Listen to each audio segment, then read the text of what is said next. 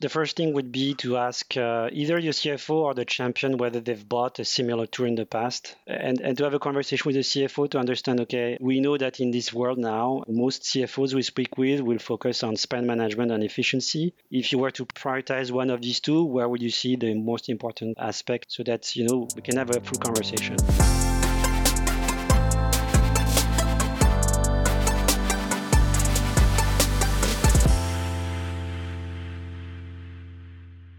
Welcome to Asia Growth Forecast by HubSpot, a podcast where we dissect successful sales strategies of fast growing brands and show you how to grow your business in Asia. We talk with sales leaders from brands like Neom, Aspire, VMware, and Asana to uncover the secret sauce behind their sales motion and to understand what it takes to win the hearts and the minds of buyers in this region. I am Romka Walkowiak. And I'm Adarsh Noronha, and together we lead sales for HubSpot across Southeast Asia and India and we'll be your host this season. Now let's get into today's show. Welcome, Christophe. The first time I spoke to you, I knew we have to get you on the podcast soon. And so we're excited to have you today. How are you? I'm doing great. Thank you for having me today. It's a pleasure. Christophe, you started your journey in Europe and then you moved to Asia. And along the way, you have led sales teams in some well known brands like Microsoft, like uh, Linkfluence, PayPal, and most recently Panopto. You also, somewhere in between, opened your own consultancy. So tell us a little bit more about your career journey. You may hear I'm French. I was born and raised in France in a multicultural family. Family members from my extended family come from different places such as Romania, Burundi, the US, Mexico, Germany, uh, India, and, and, obviously France. Wow. And I moved uh, at the end of 2010 on a one way ticket with my wife. It was a, a, way for us to start something new. I had been in a pre sales environment, uh, taking care of pre sales activities at Microsoft globally, and I enjoyed client interaction so much that I said, Asia is a new playground for me. Let's try something new and I started as a sales manager for PayPal, covering uh, the enterprise space in Southeast Asia and India. And I had a great time at, at that moment. Uh, so obviously, Adi, you are uh, more an expert of this uh, huge market, which is India. I was uh, the first sales manager for the enterprise space, covering the Indian market uh, out of Singapore, and then hired two sales executives on the ground. And for me, it was a, a big learning journey, being able to understand the full sales cycle, being able to do cold calling, uh, having the capacity to engage across uh, different audiences, markets. It was the first time for me to sell to CFOs, so I'm specifically uh, excited to be talking about my experience uh, with both of you. At that time, actually, PayPal was not a well-known company. My colleagues uh, on the floor actually uh, had a good moment when I had to spell out P-A-Y-P-A-L uh, when I was cold calling uh, companies because PayPal was relatively unknown at that time. So they gave us a, a few good laughs around the around the office, and it was really about learning the the sales around you know customer management, funnel management. How do you position your company in a in a foreign market? That was a, a fantastic time also for me to learn how to do business in India, customers on the ground in the biggest cities, so Bangalore, Mumbai, Delhi, and Chennai. And after five years, I got the opportunity in 2015 to learn from, from scratch to the APAC business of a European scale up, Linkfluence, which was a specialist in the social media listening business. I built a team of 15 launching the, the company across the whole of Asia Pacific, uh, India, Southeast Asia. Uh, had a big focus on the China market as well really um, working with my team to expand the business and the, the, the revenue of, of the company. I took then uh, the decision to launch my own sales consulting company in 2020. I started uh, working with startup leadership teams to expand, help them expand their business, uh, optimize their GTM activities, and overall helping them when I could be uh, of maximum value. So I redesigned some uh, company pitch. Uh, we worked on website redesign, working on you know some negotiation in uh, in the sales cycle. Uh, but I missed the uh, the corporate world, I would say, and then uh, went back to the corporate side to join Panopto in January 2022 as a VP of Sales for Asia Pacific in a again a SaaS environment that I really enjoy working in in the cloud video management space. So that's me in a few words. That's fantastic. Thank you so much. That's pretty impressive and really looking forward to our conversation today. I know, I already know we are going to learn lots of great stuff from you today. But before we get there, other than impressive sales and leadership career, obviously, uh, we really want to get to know you a little bit more. So I have a little bit of a fun question for you. Are you ready? Yes, of course. Let's do that. Tell us something about you that most people would be surprised to know. Fun fact about me I actually have the equivalent of the PR for India.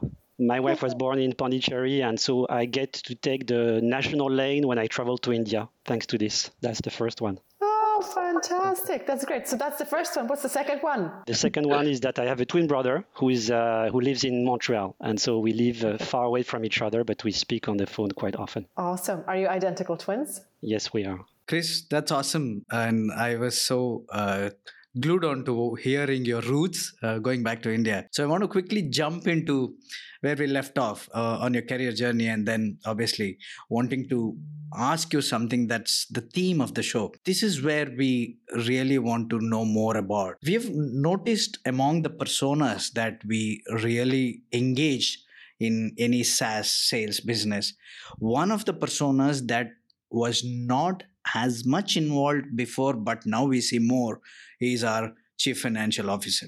The CFO, the desk of the CFO is more prominent these days. And that's what we are trying to get understanding through your experience as well.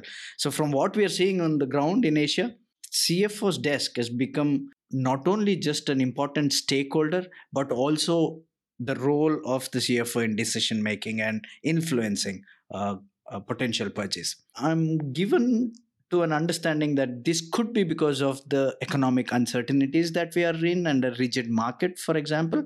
But I'm curious to hear what are you seeing on the ground? And can you share a bit more with the audience today on why salespeople need to care about the CFO as a key stakeholder in today's climate? Yeah, it's, it's, a very good question. Um, uh, I would say that that first, um, during the good season of the market where SaaS was growing really fast, CFOs were sometimes inclined to allow spend that would uh, build the growth on their end, but sometimes they even actually went a bit too far and we've seen CFOs having issue now where because they actually uh, approved expenses that they should have been a bit more um, thoughtful of in the beginning. Obviously, with the current economic environment, we are in a situation where the CFO is now one of the most important stakeholders. The first thing is that the CFO now is going to be is actually already looking at spend and efficiency on a daily basis, which means that they want to make sure that spend is uh, makes sense and that the spend the tools that are being bought are actually utilized as they should. And when it comes to tool selection, the first thing they're going to make sure is that the champion has made their own due diligence to check that the spend is justified.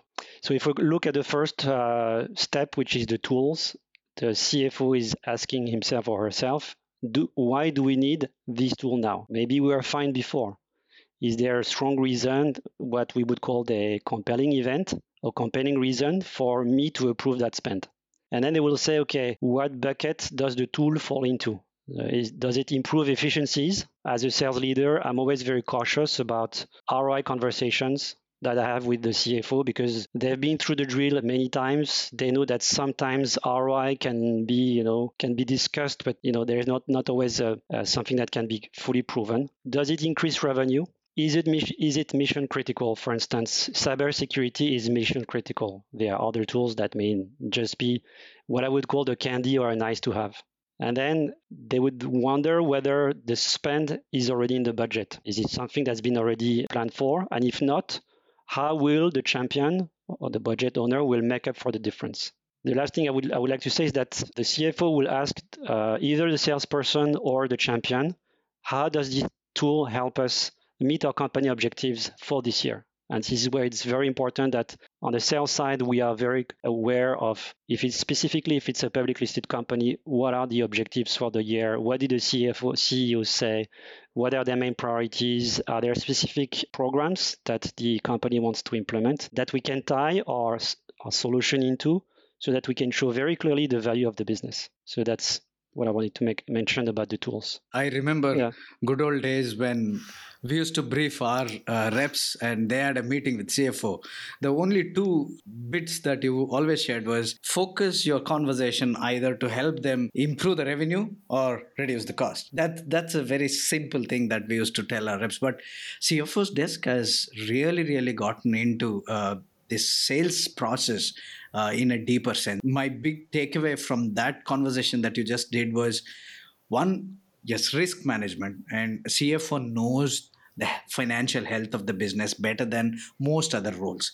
So I think the risk management and if I add a dollar, where will I put the dollar comes best from the CFO and that desk. Yep. So I think we need to respect that hierarchy and be very flexible in our way of working with the CFOs yeah. with that mindset because I feel, like you rightly said, the numbers and the data are a DNA of CFO's desk, and the ROI and the value proposition is always measured quantitatively. So you're always better to bring a compelling reason which is qualitative and measured and yeah. not a long english grammar sentence. So that's something that my boss had taught me. Uh, you got to have a compelling reason for somebody to make a purchase which is measured in numbers. If you don't identify a compelling reason or an event this is where you put yourself at risk in terms of negotiation at the end because you won't have justified internally the, the business need enough to stick to your ideal pricing. That, that's that's the, the, the unintended consequence of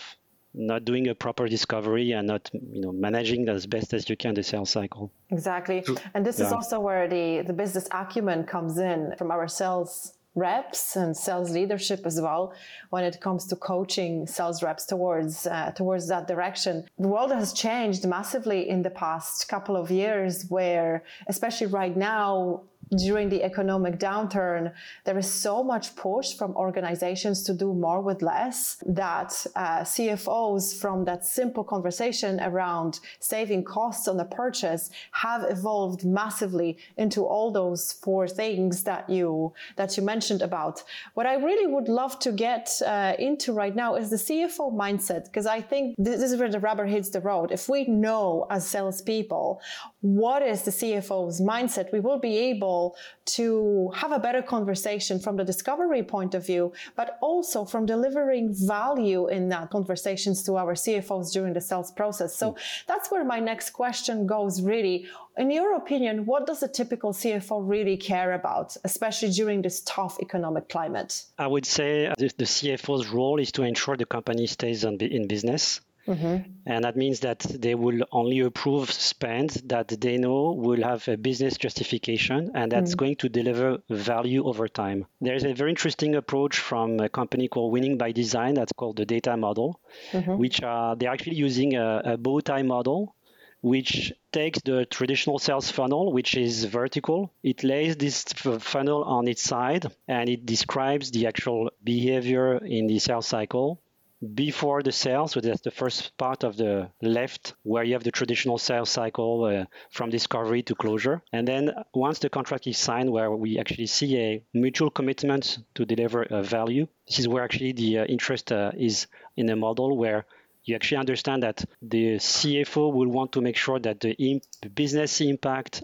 offered by the solution is realized over time. So typically, a proper onboarding, a delivery of the value you are claiming to deliver uh, in the first uh, year of the contract.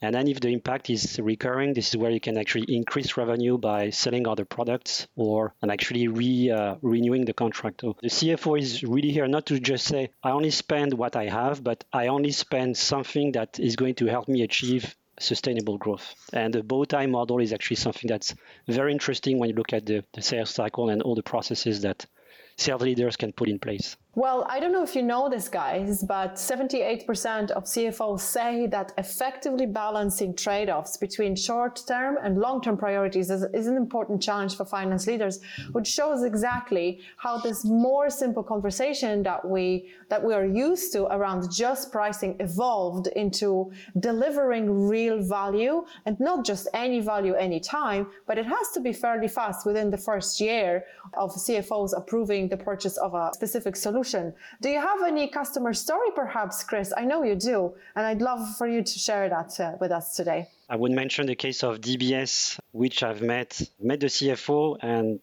obviously we, we had prepared our due diligence and the CFOs had two questions. The first one is how do I make sure that my organization will will benefit from, from the business value of your tool? Uh, Panopto, it's a SaaS solution, a video content management system that helps optimize employee training and onboarding. And so what what I did with my team is to show success stories of customers in the banking space to give them specific examples of what the, companies achieved in terms of employee NPS, retention, satisfaction. But also we showed them that we actually had worked with a champion on a scoping plan whereby we would start with a subset of their employees. Usually we started with a specific division to show the value at the corporate level. Uh, we would put in place a customer success plan, having at least uh, quarterly business reviews with them to make sure that we could track the impact that we were selling to the company. And and at the end of the first year ensure that the conversation or the renewal was something that was just a, formality if I, if I could use that expression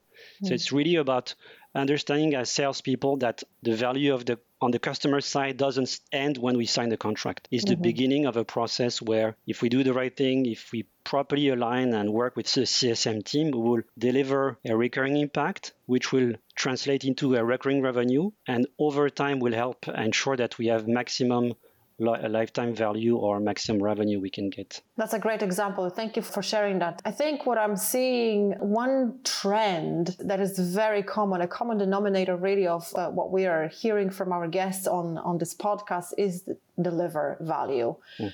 Always deliver value, deliver value. But that value needs to be catered and tailored towards the uh, stakeholder uh, with whom we are dealing it at uh, at that very moment of the sales cycle. And the value does not just finish with being able to express it but also with being able to deliver it afterwards uh, right? So let's shift gears a little bit. We spoke about priorities of cfos let's now talk a little bit more about how they are actually or are they actually tracking to to ensure uh, that services the company purchases uh, are actually being used? And if yes, what type of tools do you think they are using, and what impl- uh, what implication does it have for salespeople? Uh, definitely. So there are two things I see. First, CFOs are more and more using spend management tools. There are some tools on the market that ensure that companies are actually paying for the licenses they bought, which is very important because in, on the company's side, it ensures that the money is used for something that is actually used. But it means also that from our side, from the sales perspective, it's important that you can right size, uh, spe- specifically uh, during the first year of the contract, the tool properly.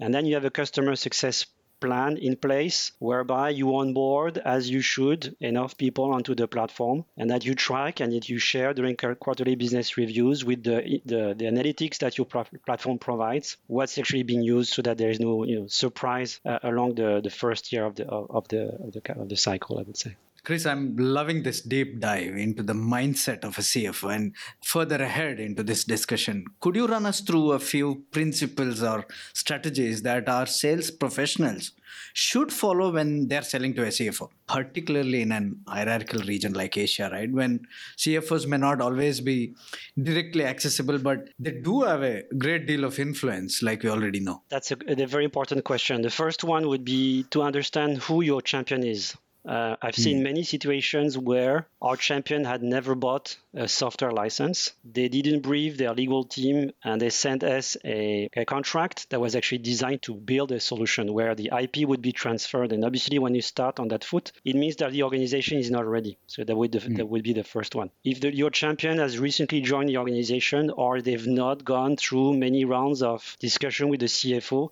it's very important that you can uh, use some of the elements I mentioned as a checklist to ensure that your champion, if you don't have access specifically to the CFO, your champion is properly prepared to show mm. that he she has done a due diligence uh, in the right way, and that this, so that the CFO doesn't push back too much in terms of spend. If I if I would say that's, uh, that's, that's very very important and we generally see sales professionals mm. not really involving CFOs a bit early in the process. What are your thoughts about it? Do you think it's a right idea uh, to get to the desk of CEO a bit earlier than usual? Uh, yes, uh, obviously, uh, when you are in sales cycle, you want to make sure quite early in the process, is specific, specifically if you are doing a proof of concept or, or, a pilot, whether the spend has already been budgeted for or not. Hmm.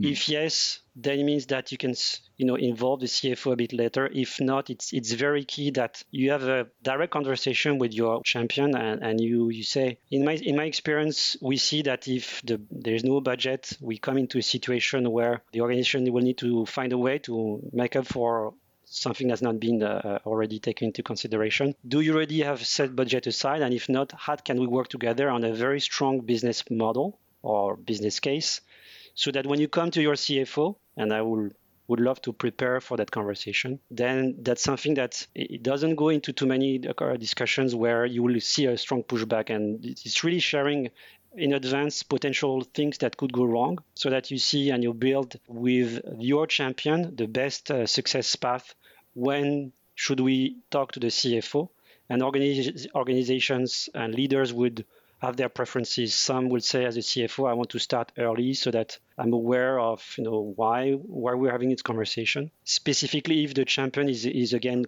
either new in the organization or has not really done this, this kind of due diligence. It's really very important to, to be able to, able to adapt to how things are run. Yeah, and I've always seen CFOs are probably the best sparks when you explain them the marginal cost or the opportunity mm. cost of not doing certain things. Yep. I've always seen good sales reps present their case studies to CFOs saying, why should you act on this? And the reception from the other side is probably the best of any other CXO table mm. that I've seen. Your thoughts? Yes, uh, exactly, Adi. That's what I was saying earlier. Uh, if you don't have a compelling reason, this is where mm. you're going to lose most of the margin on your side, and where you need to, you know, uh, discount significantly to to be able to sell so that's that's mm. very important i think also this is where the roi conversation comes into play and those organizations who have invested into building a narrative around ROI or mm. even having ROI calculators that they can share in advance as part of the business case, not only to CFOs, but also to their champions, that usually makes the sale much mm. faster and it's also much easier to convey that value. This is so mm. much so so important, Romka. ROI calculation doesn't mm-hmm. cannot be a black box. Yeah. Otherwise, mm-hmm. the CFO will definitely question the value and the, mm-hmm. the actual cost you're going to save them. The more transparency through a calculator, the better you will be off. Romka, I, I was thinking of asking you this because yeah.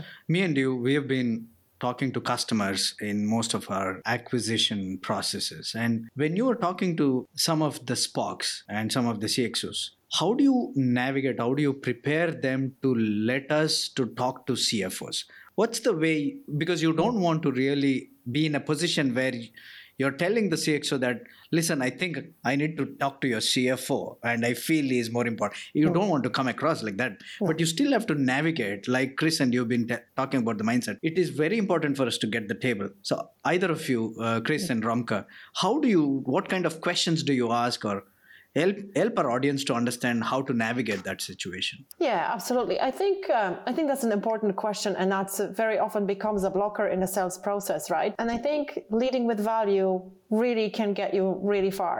And having that mindset as a salesperson that i i am here to help the organization to solve a legitimate problem and this is where we are coming back to to the discovery that chris was coming was was talking about how important it is really to have strong discovery understand the company's values, the company's goals and aims and objectives for a given year. Once you have that, then it's easier to have this conversation with CXO level where you're coming from uh, a point where you want to help and you want to deliver value to all elements of an organization. And that also means a financial element, which means we need to be in front of the CFO. Chris, would you agree? Uh, yes, definitely. I would also mention that understanding from your champion what's the power dimension within the company. There are companies where the CFO is the gatekeeper. There are others mm-hmm. where you need to go through the CTO first because uh, from a technical perspective, it, it's a sensitive topic. So really,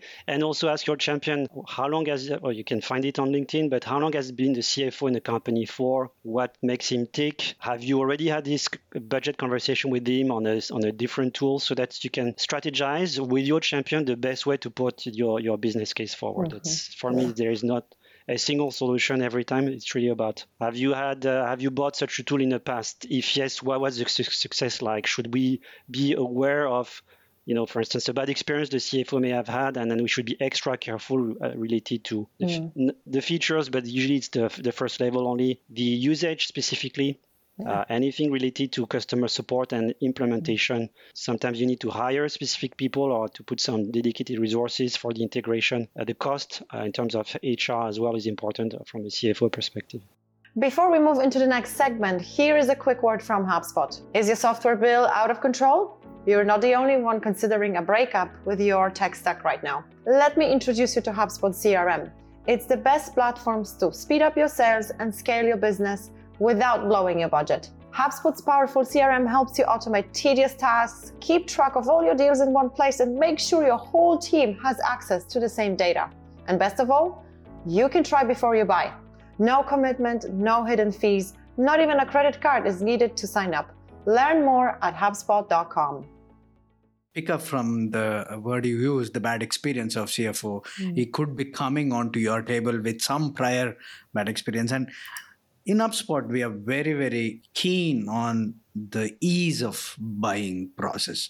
We want to make it very easy for everybody to interact with us. So what we do is we always strive for efficiencies and how we want to make it so seamlessly easy to understand our terms our contractual agreements etc so i think one of the key things is when we speak to our SPOCs cfo's desk and procurement together i think they handle this part of it uh, very heavily and the headaches of uh, knowing the non-standard payment terms and things that are much more difficult are all falling into these desks. So it'll be that much more better for a salesperson to put for this. Obviously, have as many clear terms as possible, but a kind of a um, good fit feeling, and also more of making the CFO and the procurement teams influencers and in a positive way. What do you, what do you think, uh, either of you?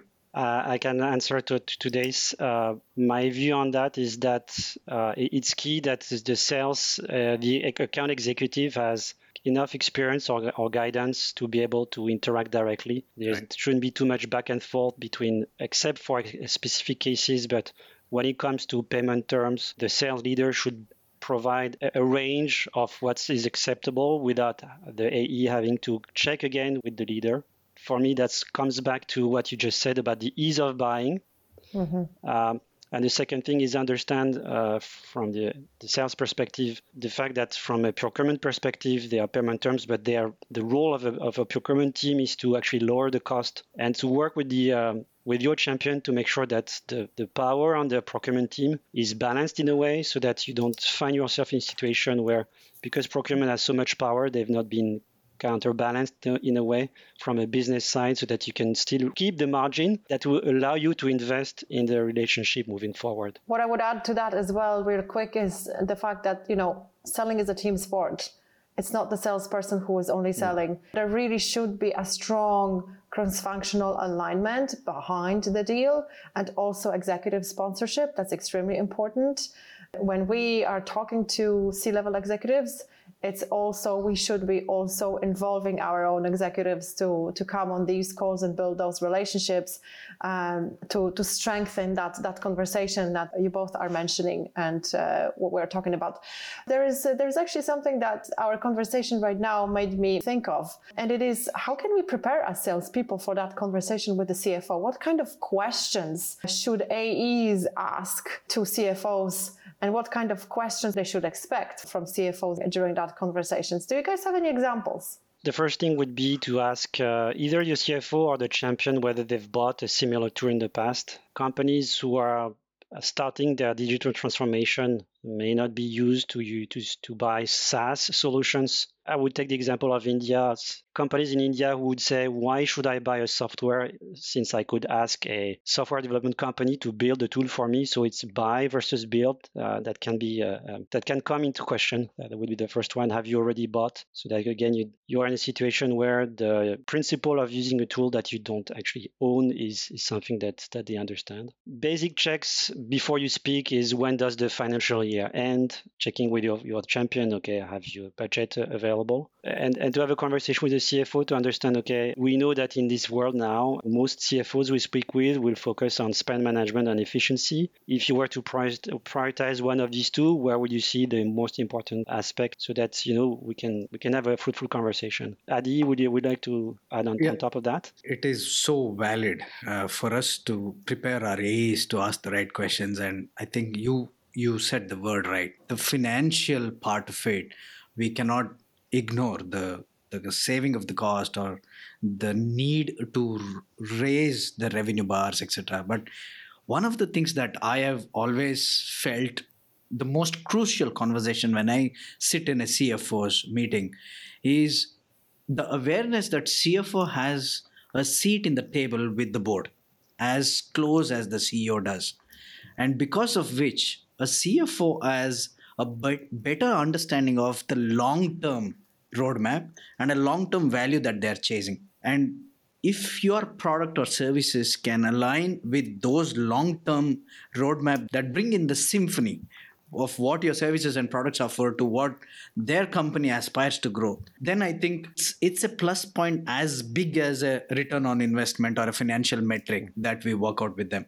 And for me i think one of the things i always ask cfos is the previous partnerships. How how recent have some of these partnerships have been and what's the kind of financial impact they've seen? What's the buyer remorse uh, that they must have gone through and that generally comes from a numerical value when you're talking to a cfo and it's mm. very good because then like going back to the compelling reason again and again it helps you to really justify if you're selling something there and solving a true problem and once you know you're solving a true problem and a CFO's desk can help you analyze that in, in a measurable way, I think you have a more stickiness into the sales. Uh, that's what I think. Romka, your mm. thoughts? I think one more that is, it, it is a double edged sword. It's a risky one. You have to have a little bit of a relationship there already. You have to know how certain you are as a vendor of choice, perhaps, at least from the business perspective. But the question that I like asking to CFOs as well is what is going to help you buy? And from there, we will know are we talking purely about discounts here? Or how much of this value conversation we still need to have? Has our champion did a great job in selling the solution internally, or do we need to help them uh, to still kind of sell to CFO uh, just yet. So that's another one that I that I also have uh, have in mind. The moment you mentioned negotiation, I was so kicked mm-hmm. in to ask this question mm-hmm. to Chris. Chris, you worked in India, and India CFO community is known for the way they negotiate. Yes. Any tips, any any experiences that you had to through which you look into it and give the tips to the upcoming uh, sales professionals at this part of the world? So I'm going to take the, the experience I've had at PayPal. So the the caveat so the the thing is that I was actually remote most of the time. So I was working with CFOs out of Singapore. So I would I would say two things. One, make sure that you meet in person at key moments. It's it's very important. India is such a competitive market that decision makers in general are bombarded with emails, phone calls, and and it's really key to show that you're you're here on the for the long run and that you're making taking the time to meet them in person that's that's very important you can use zoom but nothing replaces uh, in-person meeting mm. the second is to is to understand that because there is there is such a high competition if you can show the value you may be undercut by a local competitor who is going to be definitely cheaper than you as a as a foreign company. And again showing that you have unique a way to to link business strategic objectives with uh, with the tool it's, it's going to be very important. And the last thing is to understand that they can ultimately decide if they believe that they can get this tool built for a cheaper price, they they can say, well, we'll look at that later. May not be feasible technically to to, to build from scratch a, a, platform, obviously like, like like HubSpot. But that's that's the risk you face in this market that I don't right. I don't see in other markets. Build versus buy quite prevalent in, in India. Thank you so much for sharing that. And we spoke about procrastination from the leaders in this part of the world, and they put the things for the future. And talking about the future, we come to that part of the show where we ask our guests to look into the crystal balls and look into the future and share with us the insights they see. And what I want to know is with your experience of having worked so many regions and countries and continents, and now being a very influential leader in this part of the region. What's your forecast for how sales in Asia will evolve in the next five to 10 years? What's the number one thing that you'll think will change? I would definitely mention the impact of artificial intelligence in the in the sales cycle. Uh, we now see more and more automation. Uh, actually, I would say automation is actually accelerating uh, for good and sometimes not good reasons. My point is that with ChatGPT, you now see tools, and I know that HubSpot, you're definitely investing into artificial intelligence uh, wizard-based uh, tools in your platform. The prevalence of automated uh, sequences is going to increase, meaning that great companies will understand that personalization is going to be key, but a lot of decision makers are going to be flooded again with AI based sequences. And the impact specifically is uh, on how we are going to be able to sell across Asia. My experience is that Asia is a very much channel based uh, market, whereby having a lo- local partner on the ground, someone who has existing relationship because uh, it might be a hardware partner, for instance, that know the the company very well and who wants to expand into software. And that's mm. actually the approach we've had uh, at Panopto in Japan is to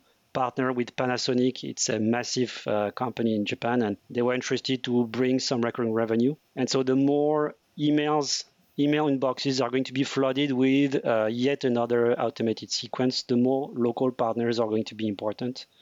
Uh, you're going to cut through the noise.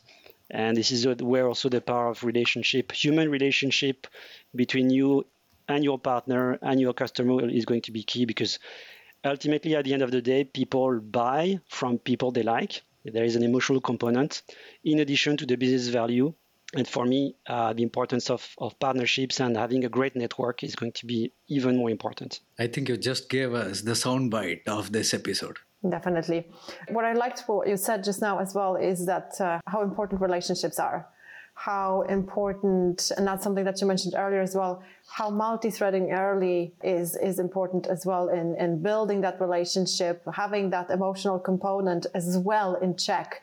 We very often forget about it. We very mm. often really don't even mention it in our conversations uh, about deals, but that's such an important piece and the psychology of selling and uh, and everything around building that strong human connection. People buy from people.